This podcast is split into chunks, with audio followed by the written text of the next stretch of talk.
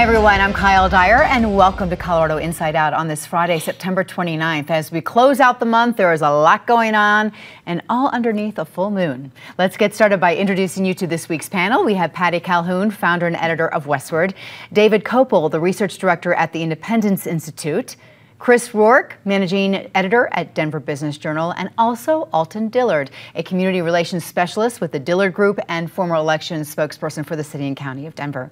Thank you all for joining us this week. You know, each week our panel gets together to discuss, and then, you know, by the time our show airs, stories may evolve. But we are coming together right now as Congress is working on a spending plan. And if there is no deal approved, our government will shut down at 12:01 this Sunday morning. Patty, this deadline has been set for a while, and yet there is still always that frantic crisis mode to find some kind of agreement. It's beginning to feel very, very familiar, yeah. unfortunately. You know, if a elk bugles in the forest and there's no one to hear it, does it really happen? Think about Rocky Mountain National Park, biggest time of the year for their Rocky Mountain National Park with the fall leaves turning and the elk bugling, and a huge income provider for northern Colorado. That could shut down on Sunday morning. Ten years ago, when we had the shutdown, Hickenlooper actually, then governor, actually went out, found money from the state to keep Rocky Mountain National Park open for 10 days, just so there would be that income. We don't know if that'll happen again with Polis this year, if it even has to happen.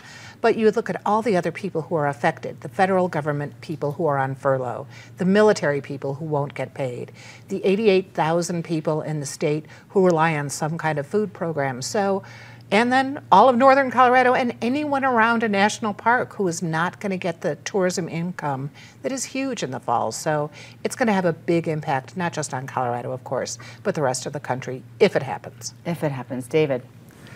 It's a sign of a continuing bipartisan dysfunction in Congress. The way that spending is supposed to happen in Congress is, for example, for the Department of Interior, which runs the national parks, the House of Representatives passes an appropriations bill for the next year for the Department of Interior, and then the bill goes to the Senate, and the Senate maybe changes it, passes an appropriations bill, and the president signs it. That's the normal process. Speaker McCarthy, to get become Speaker McCarthy, promised that we would return to that normal, proper constitutional process. Instead of passing appropriations bills, we are in this relentless cycle of just continuing resolutions. It's like, oh, let's just keep things going uh, at the same level, which, of course, if you did that, you could write a fairly short bill. But these continuing resolutions are literally thousands of pages long. Impossible for anyone to read in time to cast an intelligent vote. It has. Chris, you're agreeing a lot to what David said. I am. And I think this is a poor play by Republicans because historically, shutdowns bounce back on them. There is a reciprocal effect that we are going to see in 2024. I think it's uh, likely that the GOP could lose the House. I don't think they're going to get the Senate seats that they want to gain. Um, I think it's it's this is an exercise in futility, first of all, because they're eventually going to pass something. The government's going to open up once again. But then there's going to be this hangover of what actually happened. Additionally, we have this sideshow going on with the Colorado tie. There was a report that came out last week uh, about Congressman Ken Buck auditioning for a job with CN poten- CNN potentially. Um, he has since come out and said no, he's running for a reelection, but now the rumor mill has started with disinformation. Now I've heard he's running for governor and he's running for, you know, Douglas County commissioner and uh, and all these things, and yet at the end of the day, I ask myself, is Congressman Buck trying to be thoughtful in being nuanced in his positions, or is he really, in fact, trying out for CNN? Hmm. Alton.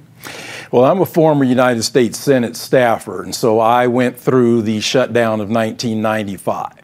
I worked for Senator Ben Nighthorse Campbell, and this was just a few months after he switched parties, and I ended up moving to Washington, D.C. Members of Congress, their salaries are locked into the Constitution. They still get paid but it's the people doling out the Senate bean soup and the people who are on the janitorial staffs, et cetera, who get the adverse effects of that. And so this one feels a little different because usually shutdowns, of course, come down to spending. But during the mid 90s shutdown, there was not that far right scorched earth caucus that says we're going to shut this thing down regardless. And I'm worried that if it does go to a shutdown, this one could probably be a little more protracted than the ones back in the mid 90s, which were about a week to 10 days apiece. Mm-hmm. And it was interesting on Wednesday night, all the, well, not all of the Republican presidential candidates came together and they were pointing fingers at both sides and, the, and Congress and the president and everybody for, for blame for this. Yeah. No comments on that. Oh, they're talking over each other was inspirational. You were being very quiet. you should have interrupted me. I should have. I know. I was behaving myself the way they did not on Wednesday night. I had to turn it off. It was ridiculous. How are we going to listen to what people's positions actually are when they're fighting and arguing and, and it was just a free for all? I wish the moderators had taken more control. At one point, one of the moderators said, Don't make me turn off your mic. Cut the mic. Just do it. They're not uh, as tough a, if, I, if I may say something, for me, a highlight was when one of the ho- the moderators asked this ridiculous question of which other candidate on the stage do you want to vote off the island? And Ron DeSantis said, you know, this is ridiculous. You know, this is not a game show, and, and had a proper answer. And also, another good answer to that question was Chris Christie, who's not going to be the nominee, but is a mean spirited, articulate New Jersey guy. He's wonderful on television. And he said, of course, the answer should be Trump, the guy who won't show up in debate and d- defend his ideas because his, his behavior has been indefensible and he's cowardly enough to know that he can't go toe to toe with the others. Tuesday sweep of a homeless encampment by the governor's mansion in Denver made for the first encampment sweep in which unhoused individuals were moved into temporary housing. And while the Johnston office had worked with that aspect of our housing issue in Denver, more migrants are arriving in Denver every day after crossing the U.S. Mexico border, David. First of all, unhoused, like its predecessor, homeless is a ridiculous euphemism that conceals the problem. The people who are living on the streets have terrible personal situations going on, but the fact that they don't have a place to live is a consequence of other things behaviorally uh, and mentally uh, that are wrong with them. And we've seen all the places that say, oh, housing first, put them in a house, it doesn't work. It makes the situation worse. Another problem that's going to get worse and worse is the what you mentioned about migrants. Denver declared itself a sanctuary city. Very virtue signaling, easy thing to do. And that, that's fine when you have a small percentage of the uh, unlawfully present population in your city. But when the border towns and states finally get fed up and say, Great, you're a sanctuary city. El Paso can't handle 200,000 people coming over the border. And until the border is under control, the problem in Denver is going to get worse and worse and worse. And bad as 23 is, 24 is going to be worse, and 25 is going to be worse than that. And the problem is going to spread statewide. Mm-hmm. Chris. Yeah, David's got a great point about, you know, housing first. Does it work? There are people that will argue that of course it does. They've seen great statistics and great success, but he brings up a great point about the many cities that have tried this and have failed. San Francisco being key among them, the, the homeless population, those who are unhoused. Uh, has grown from 2005 to 2020 has literally skyrocketed despite you know their best efforts to provide housing first um, this is the first test of Mayor Johnston's plan. We will see if it works. Congratulations to him if he has found the silver bullet. I'm not sure that it is. The thing that I find interesting, and I've seen some reporting, including in Westword, about people who either weren't there when the services were offered because they're working, even though they're experiencing homelessness, but also that there are people who were still not interested in the congregate setting if it came to getting off the street. So, one of the things I'm really keeping an eye on is what uh, Governor Gavin Newsom's doing in California with the care courts. Now, maybe getting somebody all the way into conservatorship is a bit of a stretch, but this thing where we're not going to keep negotiating with people who either are a danger to themselves or others and getting them in some kind of court ordered care. So, I'm thinking that between between that, trying to get people, you know, with a roof over their head, but to David's point, if all you're doing is putting the issue out of sight, You know, you don't want people bunkered down behind closed doors. You want people being helped to get out of their circumstance. Mm-hmm. Patty. Well, Denverite just had a very interesting story because we've already had the safe camping places for over two years, and they found that only 50% of the people who'd been in those camps then went on into housing. That there some the rest have kind of disappeared, whether they're back on the streets. So a critical issue will be how is the Johnston administration going to chart this? The people who were at the encampment were offered a place at the Best Western Motel. They didn't have to take it. They could go move somewhere else but at least 80 of them did. So you'll want to we'll want to follow and see how did it work for them? What kind of services are they being offered? But there's still plenty of people who don't want to take who don't want to leave the streets because of issues, a variety of issues, and that will be the critical issue. Can we take care of that too? But I would also like to suggest if the Texas governor is going to keep busing migrants up, could we please bus some of those Texas skiers back to him? All right. this is the time of year when the heart of the, the capital city here gets geared up for big annual events. People from all over Colorado will come to town to shop, to see holiday light shows, you name it. But first, Chris, uh, this week, 600 people gathered at the Paramount not for a show, not for a concert, but to hear how Denver is doing in terms of being attractive for work and play. Sure. Uh, the Downtown Denver Partnership held this event, and they are trying to change the narrative about downtown. We hear about the crime, we hear about homelessness, and everything. They're trying to talk about all the successes we're, we're seeing and the, the wonderful things going on. Kudos to them, because when you change that narrative, perhaps you change people's attitudes. Maybe you do see a bump. But um, is it whistling past the grave? I mean, we still have a tremendous homeless problem like we're talking about. The sanitation issues, the parking, the feeling of safety being downtown. I don't know that you can change that with, with just words. You have to have actions and you have to you have to see results. Um, I met a friend after work on Tuesday this week, and we met out in the suburbs and we're enjoying ourselves. And then we got text from some mutual friends. They said, Come on downtown, we're at such and such a place. And my friend said, mm, I don't want to go downtown. I'm over downtown Denver. It is the lower downtown part turns into amateur night after a certain amount of time. You've got this ongoing excuse making about the pandemic being the thing that led to downtown's downfall. And, you know, people have to remember, you know, what started the downfall was that guy swinging that six foot length of pipe at people on the 16th Street Mall.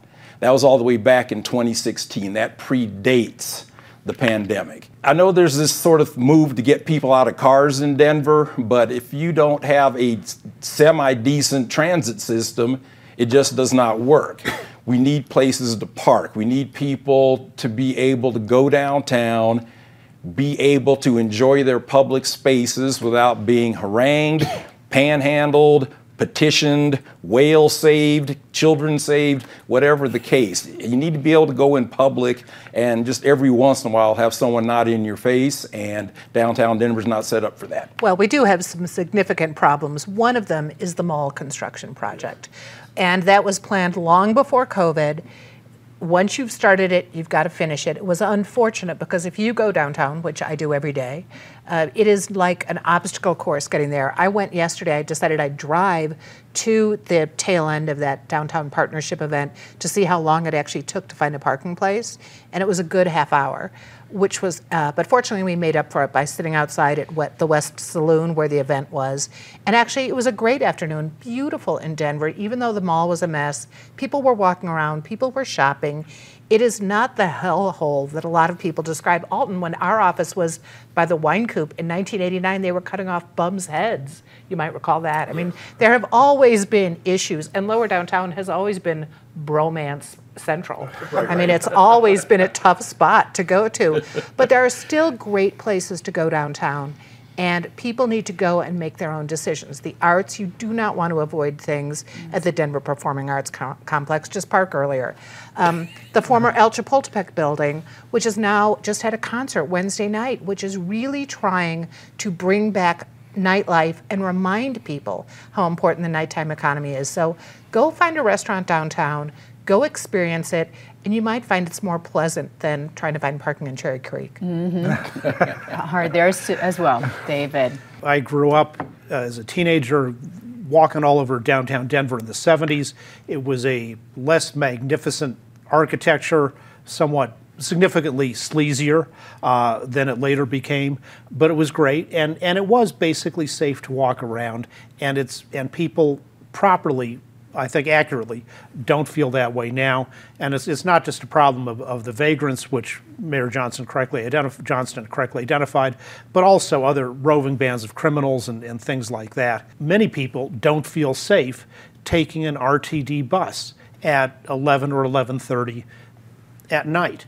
And as for coming in by car, Mayor Johnson's predecessor, Mayor Hancock, worked harder than anyone in the history of the state to cause traffic jams.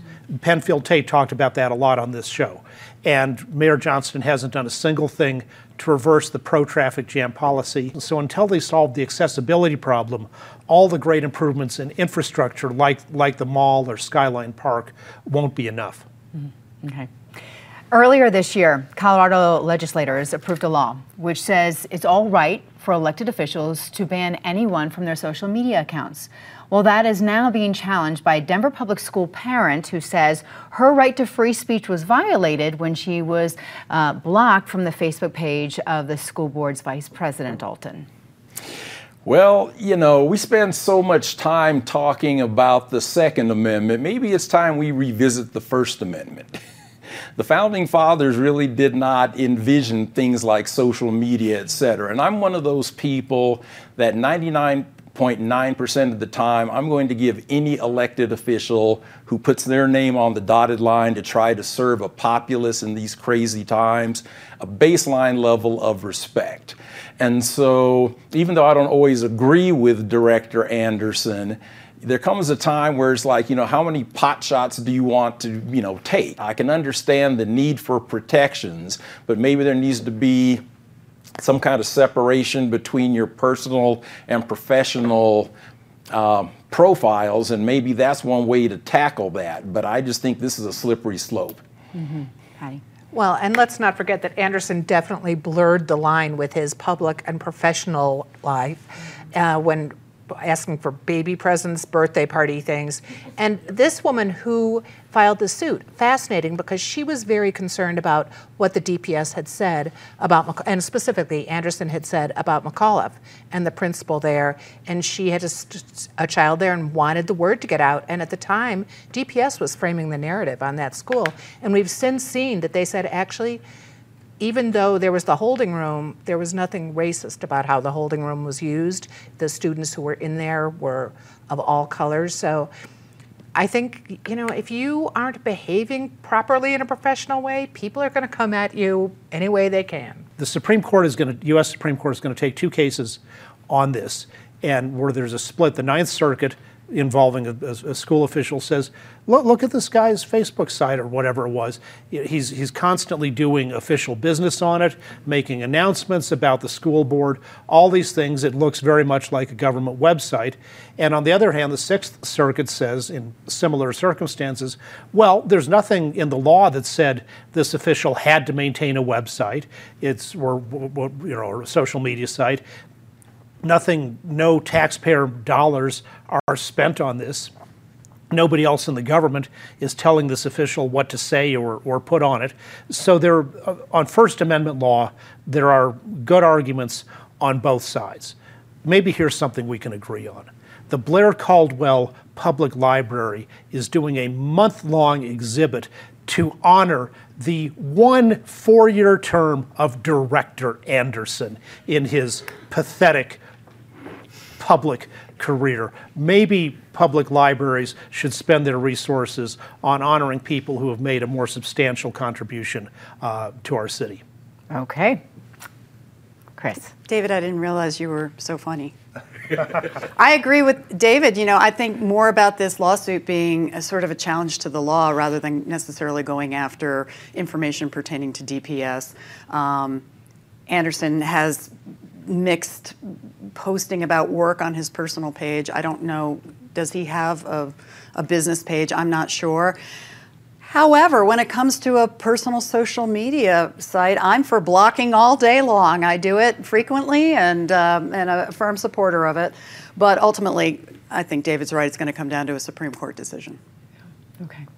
Now, let's have the panel talk about some of the disgraces and the good things of this past week. Patty, I'll start with you. That's something that just really kind of ticked you off. Well, besides David stealing half of my disgrace, the behavior of the Republican candidates Wednesday night was so bad, but the moderators were not great either. And Dana Perino, who is a Denver woman, that was one of the reasons I wanted to catch her, how she was doing. When she asked the survivor question, I don't know if CBS paid money to for product placement on the debate, but that was a new low point in debates. Mm-hmm the Colorado Republican Party is broke because a lot of people don't have confidence in it, and so they're they're having their annual fundraising dinner in November, and they they have brought in a speaker who will probably sell a lot of tables, at least at the basic rate, which is Kari Lake, the defeated Republican nominee for Arizona governor in the last election. But despite the uh, beef and cabbage revenue she can generate, she's a terrible choice for the party's image. First of all, she's a loser, and she lost what should have been a very easily winnable election against a very weak Democratic opponent. Second, she's a complete liar. For example, this week she was saying that Ron DeSantis, the Florida governor, forced people to take COVID shots, which is exactly the opposite of the truth.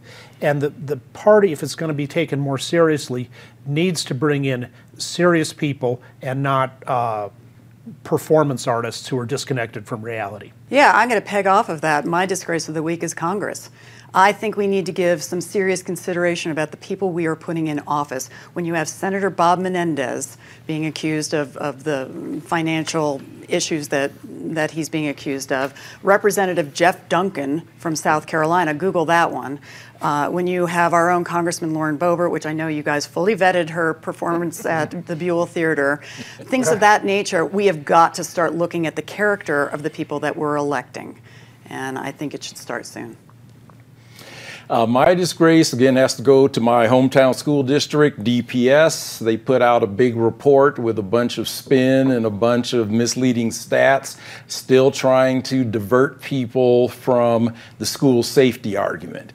And the fact that the superintendent over the past couple weeks has really doubled down and said, well, that's just two or three schools that are squeaking about, you know, you know, school safety. To me, that's asinine. So again, it's a combination of what's going on with the teachers, but also also we've removed consequence from the lives of anyone under the age of 18, and it's going to come together in a not good way. And election day for the DPS school board is what, six weeks now? 6 mm-hmm. weeks away. Coming up. All right, let's go to something positive, Patty.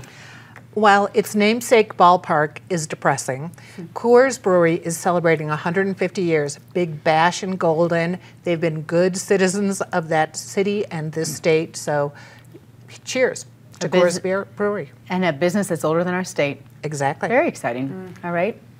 More pro Golden. Okay. If you want winning football, Colorado School of Mines Orediggers. They are 4 0 this season, which is more wins than CU and the Broncos put together.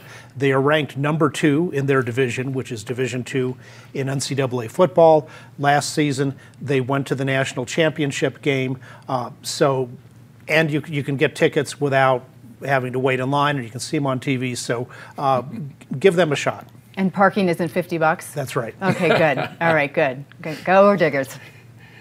Well, I have two. First of all, I would like to publicly state that Coach Prime is now my life coach. I'm going to follow everything he does. But um, thank goodness there was a break in the Suzanne Morphew case. She is from Maysville, which is down near Salida at the base of Monarch uh, Pass. Um, she went missing three years ago. They discovered her remains in Saguache County.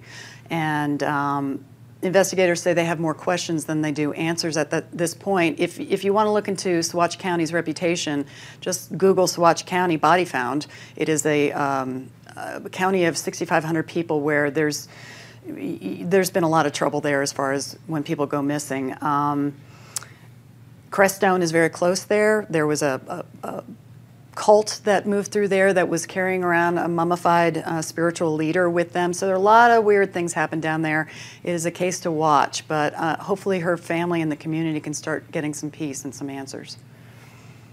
Alton. And mine is a shout out to the service industry because, as my good friend Peter Groff says, nothing works and no one works. And so there are people in restaurants, there are people at sporting events, there are people at theater events who are trying their best in their shorthanded situations. You got two bartenders, 60 customers. I've gotten to the point where I do what I call reverse Karen. I'll call the manager over to compliment customer service because I understand those people are doing what they can with essentially no human resources to be able to do their job successfully. That's a good reminder for everyone when we all go out. Thank you, Dalton. Alton, uh, my pause of this week is the month of September. This month did not disappoint this year, and the colors of the changing leaves are stunning before they pass this, their peak. Enjoy, everyone. We are so lucky to live amongst all of this natural beauty.